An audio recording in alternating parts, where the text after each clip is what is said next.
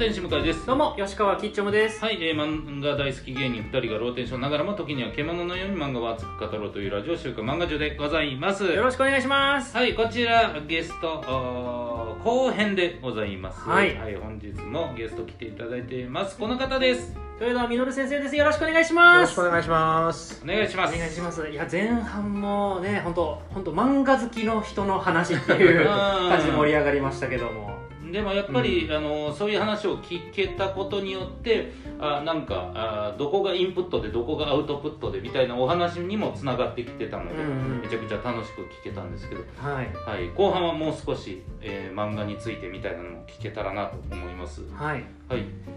やちょっともう早速ちょっとこうグッと入った質問なんですけどあの連載をしていく中でいろんな新しい表現をもう,、もうどんどんなんかチャレンジされてるイメージあるんですね豊田先生って、で特にお気に入りの表現ってあるのかなっていうのはちょっとお聞きしたくて。はい。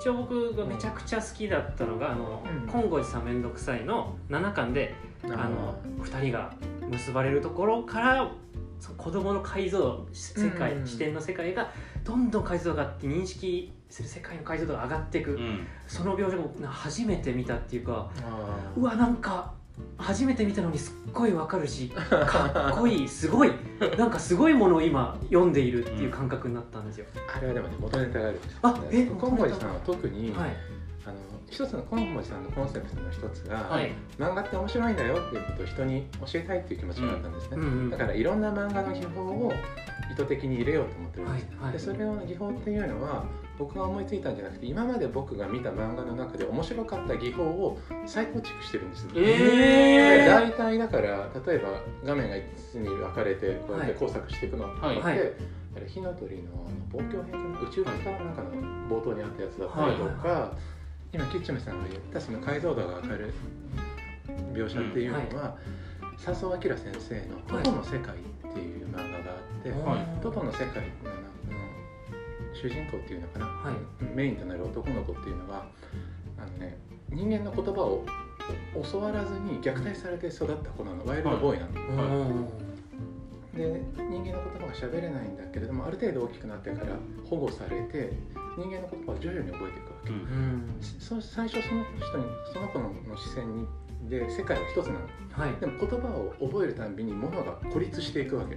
おー。それがまんまだからあの表現ものとして認識されて文化されていくという。そうそうそうそう。かうん。一つだった世界がはいモザイクだった世界がどんどんどんクリアになっていく、はいはい。なるほど、はい。それを認識したってことですね。なるほどだからまあ、あれさ僕ね今郷さんの同人誌でも書いてあるけどはい。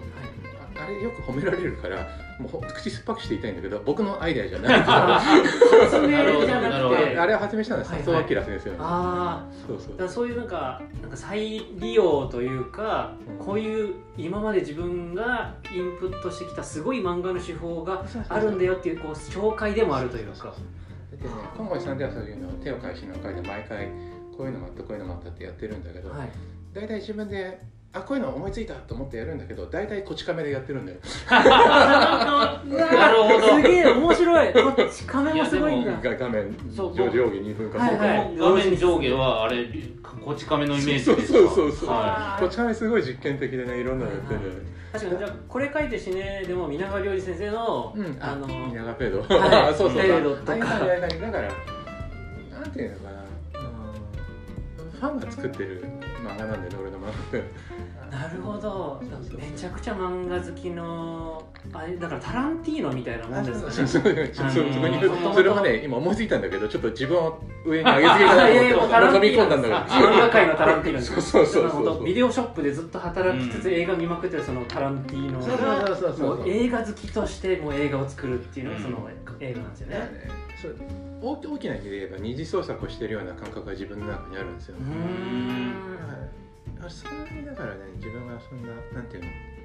看護師さんの時とかね特にねそういうとんがってるのばっか集めたからそういうなんかいろんなの思いつかないとか言われてるけどいや全部元ネタあるからみたいな。いややっぱそれをいちゃんとストックしてそこで出すことができるっていうのはうん。やっぱすごいことですしうん。それをなん多分お思わせない多分豊田先生の部分というか、うん。オリジナルの部分がしっかりあるからっていうような気はしますけどねそのかなり血肉にしてからその再構成してその漫画表現出してるから、うん。だからかなりオリジナルに思えるものに見えてるんだろうなと思いました、いやなんだろうね。みんなそうしてるような気はするんだけれども、うん。そのだってね漫画がなんで読めるかって言ったらそのその文法をみんな知ってるからじゃない？文法を踏まえてるから、はい。要するに文法はみんなパクってるわけだよねどっかからね、うんそうですね。教科書があるそうそうそう。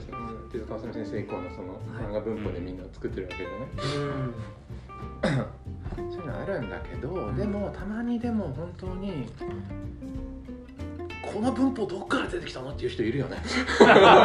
本当の天才っていうか、はい本当の一次創作者とも言うべきような人っているよね、うん。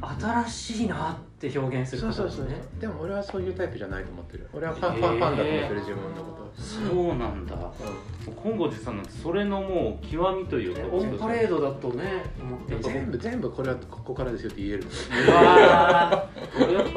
めちゃくちゃお笑いの、はい。多分仕組みも分かってはるんだろうなって多分、うんああの一巻でしたっけ？あの握手がバンバンバンって続くとかうんあんなんとかもたまらなく面白いし、はい、ですごく世界観に合ってるじゃないですか、うん浮いてるえーシーンじゃないから、あんなんもう絶対にこの人めちゃくちゃお笑いの仕組み知ってるんだろうなと思って見てました、うんでもなんかあるんだろうなちなみにこれ書いて死ねの中では、うんうんうん。えー金剛寺さんほどそういった、ね、なんでしょう大きく言うと、ま、漫画の、えーなんだろう二次創作的な表現という 表現の二次創作みたいなは控えめにしてるって感じですか？それはもう編集長にこうやって語ったとかれたから、はい。できるだけ分かりやすいようにしてそのとんがって逆にとんがってないものを作ろうとしたってういうーん。あのこの漫画がすごいとかに選ばれないような漫画って言ったらいいなんだけど、はい。だけどそういうサブカルチャーに愛されない漫画をもっと描きたいなと思っててうんマスに、はい。サイレントマジョリティにたくさんのなんつうのかな大衆に受けする、うん。確かにこの漫画がすごいって漫画好きたちが票を入れてるからサブカルチャーに結構寄った作品にもなりがちですもんね。そうそうそっちじゃないんだよ。なと思って。うんだから編集長に語って流れた時に ちゃんとじゃあ売れるもの考えますって言ってうん。作ってるから、そういうなんだろう。なんだろうな。義義義に酔うような感じじゃないっていうか、それが漫画大賞に選ばれたっていうのは予想外ではない、うん。どういう？どうなんですかね漫画大賞はどっちかっていうとその、はいマスに広がるものを拾うイメージがありますけどね。でもでもでもよく選ばれたなと思うけどね俺なんかはね。いやだからそれを今狙ってやって選ばれてるっていう事実の方がこっちも驚くという。ね嘘やろみたいな。すごいなんかわかんないですけどうんお笑いで言ったらそうか。まあ漫才 m 1 4分でやった方がいいか。じゃあ4分でやってみるか優勝みたいないやなんかいわばそんな感じですよ僕らの感覚ででもそんかねその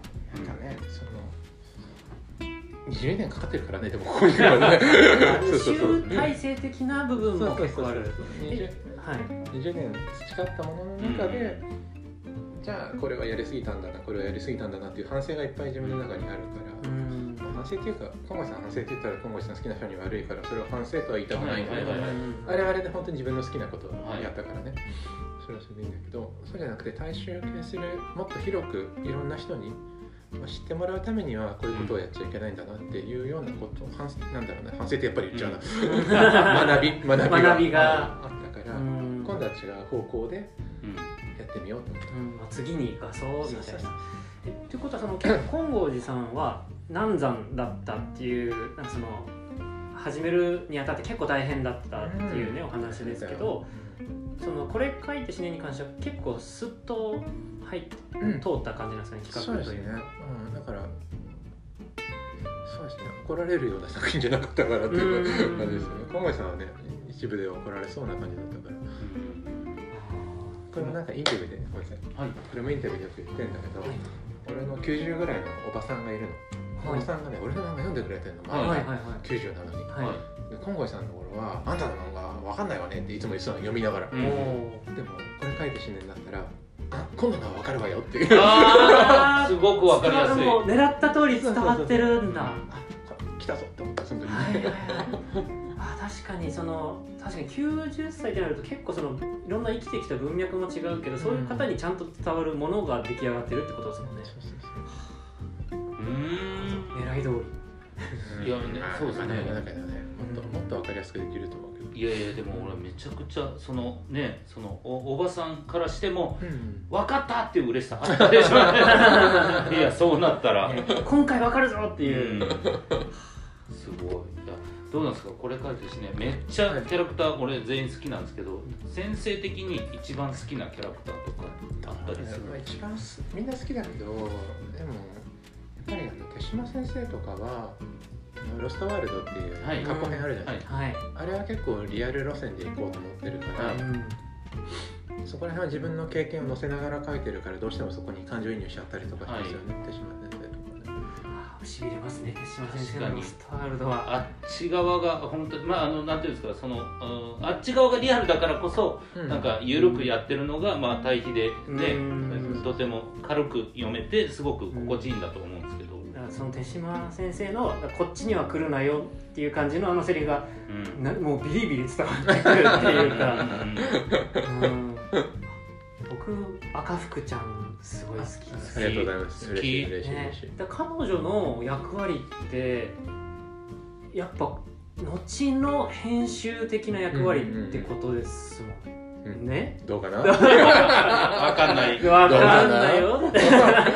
でも今のあのああいうスタンスの同級生がいてちょうどいいじゃないですか、うん。はい。読者であって。ね。そうそうそうはい。でなんかよくわかんないけど思んないぐらいでうん。いい同級生っていて。うん。だからそこの立ち位置があるのがうん。すごくいいなと思うし、これは薄い友達だったらなんか褒めとかなきゃとかになるじゃないですか、うんうん。ただ赤福はそこじゃないから、本当に正直なところをちゃんと伝えてくれる。漫画オタクでもないですもんね、そうですね、うん、っていうのが。ライトなんですよ、うん。健健全なんですよねあいつは、はい。うん赤深めてもらえるのは嬉しいですよね。あいつうん何もしてないからね、まあしてないっちゃしてないけどいるだけですごくいいんだよなっていうのが。あれはでも連載前に、はい。あの月産じゃなくて今ジェネックスにいる僕の知り合いの仲のいい編集さんがいて、はい。その編集さんと飲んでる時に今度こういうのやろうと思うんだって女の子の部活ものなんだって言ったらじゃあいろんなもの何？女の子にそのキャラクターによって好きなものとか違うんでしょうね。書く漫画とか違うんでしょうね。って話してる時にお願いなんですけどその中に一人僕みたいに漫画は描かないけど漫画が好きだっていう人を出してもらえないですかって言ったのでその人すごい漫画好きな編集さんなんだけど、であなるほど。あ面白いかもねって言って入れたらちょうど読者さんもそこに気持ち乗せやすいじゃないですか。漫画を描かない読者ーうんうん。あだからちょうどいい塩梅のキャラクターだなと思って、うん。その一言もすごい感謝してます。だからかなんかその漫画家漫画って、うん。やっぱりその本当原作と作画だったりとか、まあ、うん。なんか編集っていうかなそのもうそういう戦いの世界みたいなところにああいうなんか本当漫画を読むだけで本当読者の目線の人がいるっていうのが、こう読んでてすごくこうホッとするっていうかあなんかわかるなって気持ちになって。立場立場が違う人がいるとねギャップが出て面白いんですよ、そうですねうん。僕ね柔道部物語の名古屋っていうキャラクターが大好きで、はい。柔道部物語ってみんながスポコンでめっちゃ柔道頑張るんだけどはい。一、人だけいかにして柔道をサボるかっていうのを考えてるキャラクターがいる。はい最後そいつが部長にもなるんだけど。楽に楽にやるってことですね。いかに、うん、そういうそういうなんかなんつうのみんなが同じ方向を向いてないっていうのがね、うん。なんかちょっとスパイスになっていいんじゃないかな、確かに。面まあ白い、それだからあのヘビチカ先生とのやり取りとか、うん。あそこでさせる感じもあるじゃないですか、あーあの辺もヒリヒリしましたね、なんか面白い。ねあー怖いなとか思って。あれなんかじゃんじゃんけんと一緒で、うん。一番弱い何、ん。カードが実はジョーカーに勝つみたいな、はいなんかそんな感じがすごく良かったし、はいよかった。うん、だから多分赤福ってめちゃくちゃ愛されるというと思いましたあの回はでもそうあのねあの色紙をね50枚ぐらい書いてコミケで配った時ある。はい。でいろんなキャラクター書いて好きに選んでいいですよって言ったら最後に赤服だけ余っちゃったの。なんか5枚ぐらい。あはい。で最後の人はみんな赤服選ばざるを得なくて持ってったんだけど、そうか赤服人気ないのかと。うん。でじゃあ赤服の株を上げる話を書こうって思ってあのヘビチカ先生とのえうわ戦いの話ーがすなんかげえ。かっこいいですそのなんか自分のキャラクターを救う話というかそうそうそう。でもある。みんな好きになってもらいたいから、熱い。そうそうすごい。うわそれはちょっとあなんか思ってなかったです。やっぱりそういう、でも言われれば確かに全の全員のキャラクター愛されるべきですし、うん。そうなんだ。あだささらに好きになりましたもんねやっぱね、うん。狙い 狙い通りっていうか、さ最近はなんかヘビチカ先生がちょっと悪者みたいになってるから、うん。あじゃあ今度ヘビチカ先生をメインにした話とか書こうとかって思ったりとか、うそうそうそう。んそのやっぱ漫画にどれぐらいの魂を捧げてるのかっていううん。部分のなんか数字の表現みたいなのがあったりとかね。するところもあなるほどなとかちょっと思ったりしました。やっぱり全体的に自分が作ったキャラクターにおいてそのやっぱ悪者は作りたくないっていう感じそうですね。だからなんか書いてた時に編集さんに不良,、はい。不良に絡ませろって言われて、はい。でいや不良とか書きたくないなと思って そういうただなんで不良に絡ませて助けるっていうシーンはい。をするために、あのマイナスの要素としてのキャラクターを出してって言われてて、それがねなかなか書けなくて結局書いたんだけど書くまでにねそのコマ1コマ書くのにね8時間ぐらいかかってえー、そこまでですか？書きたくなさすぎて。うわすごい、ー。やりたくないことはとことんやりたくない、うん。いやでもそう考えるとやっぱり今のそのスタンスというか、うん。やっぱその悪く思われたらいやいいとこもあんだよっていうところを見せたいっていうのは、だからそのヘビシカ先生の話とかもそうだけど、うん。一見僕たちがどっか嫌いな人とかいますよね。でもその人にもその人の人生があるわけじゃないですか、うんでその人の視点から見たらその人の生き方多分間違ってないんですよ、うん。そうそうですね。うんそうそうそう。いや確かにちゃわかります。人間って一面じゃないですからね。本当に。あ安易な悪役とかが書くのがすごく辛いっていう感じで、うん。なんか僕もめっちゃケチなあー先輩がおられてケチやケチやって陰で言ってたんですけどでもほんま、えーその家族のためにしっかりそのお金を残しておきたかったっていう話になるともう全然見え方違うじゃないですか。確かに。はい、そこが難しいなという。うん。まあその先輩はね本当にあのお居酒屋に入って、えーお通しだけで何杯飲めるかゲームして そんなケチあんのかと思いましたけど。ゲームにして楽しめるようにはしてるけど、うん。とかありましたけどでも本当に見え方っていうのはね大事ですよねあのちょっとこれまた話変わっちゃうかもしれないんですけど、うん。あのこれ書いて死ねっていうその漫画自体は漫画を描くことって結構ハードルを低くしてうん。創作って結構誰でもできるんだよっていうなんか漫画自体を応援している漫画を描くこと自体を応援している内容だと思うんですけどあの娘さんが将来漫画家になるって言ったらどう死んでも止めますよ。死んでも止める。死んでも撮りますか？だよこっちこっちやってそれは手島先生のように。あのこっちは修羅の世界だと。これは本当だ。ローストワールド状態あね。妻もイラストレーターで、うん。俺もし毎日漫画描いてるから、やっぱ見て覚えちゃってもうバンバン描くようになってきて。あでもうまいでしょううんええねめっちゃ上手くなってきちゃって怖いんですよね。いやななるなりますよこれ。いやサラブレッドすぎますからねねどう考えてやめもなさいとは言いますけど ちゃ来ちゃったらしょうがないまあでもそれでもやりたいんだってなったらもうその時はその時。それはしょうがないしょうがない、うん。一応反対はするっていう感じ。うんそのなるほど。ポーズとして通通ってきた道知ってますしっていうことですね。多分自分の人生考えると本当たまたまうまくいっただけですからね。って思っちゃう。そうですあーそうなんですかね。いやーでもどう考えたってやっぱり、えーこの結果ってうんいつかたどり着くもんというかそれが今のタイミングっていうだけのようなぐらいうん。多分全部の作品に差異を感じる。そんなことないよ。そんなことない。あそあそこで死んでておかしくなかったっていうシーン何個かあるから。これピンチだったっていうのありますありますあります。今まで全部なんかすごとその評価されてるっていうとあれですけどそんなことそんなことない。みんなになんか響いてきてる印象あります本郷さん始める前が一番ピンチだった。えー、あそうなんですかやめるかもしれなそうかったあそこ本当にやめるかもしれないからじゃあ最死ぬ前に最後に自分の本当に好きなものを書こうと思って本郷さんの好き放題知らねえよと思ってうん書いて。執念がこもった。そうそうそれが本当に要はこれ書いてしねうん。のそうそのう。ん世界観と合致しますうしんうわそういうことななんるだじゃあ逆逆に、うん。漫画家やってて一番良かったなって思った瞬間そのことっていうのは何かありますか？ねなんだろうね。でもこの間の漫画大賞もらった時はなんかすごい報われた感じがしましたね。ああよかったなと思ってまあそこが目的とかじゃなかったけど。でもなん。かあそんなそんな言ってもらえるんですねみた。い なあ一個目に見える形での結果がしっかり出たな、みたいな瞬間なんですかね嬉しかったですね。すごく嬉しかったですね。僕ね人生で、はい。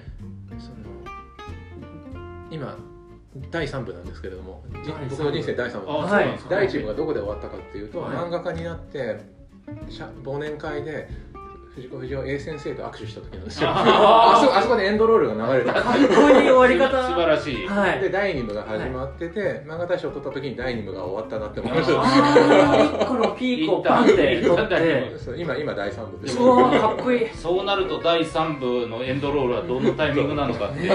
ファンからしても楽しみですし。映画とかだったら三幕構成だったりねするんで序波級的な。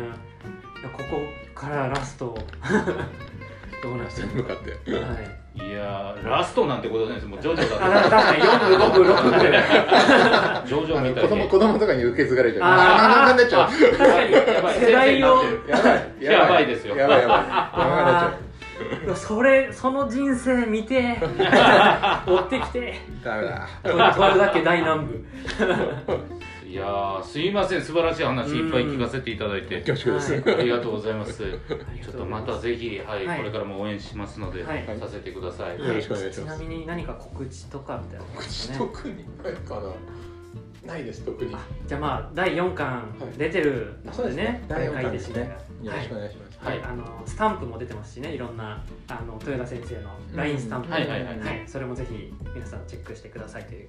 はい。はいということで、はい、本日のゲスト豊田実先生ありがとうございました。ありがとうございました。